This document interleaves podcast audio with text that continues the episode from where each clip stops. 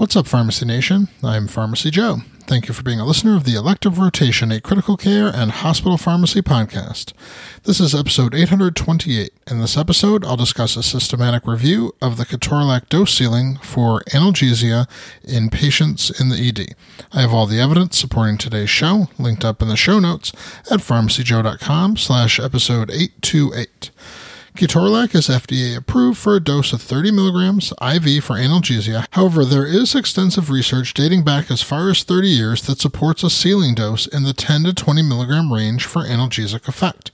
This is important because the side effects for ketorolac probably increase in a dose dependent manner, so giving a dose above the ceiling effect for analgesia exposes a patient to risk of harm without any clinical benefit. A group of authors recently published a systematic review in Annals of Emergency Medicine that covered five randomized controlled trials of low and standard ketorolac dosing in ED patients with acute pain. A total of 627 patients were represented in the analysis. The authors concluded with moderate certainty that a dose of 15 or 20 milligrams of IV ketorolac probably had no deleterious effect on pain scores when compared with the standard 30 milligram IV dose.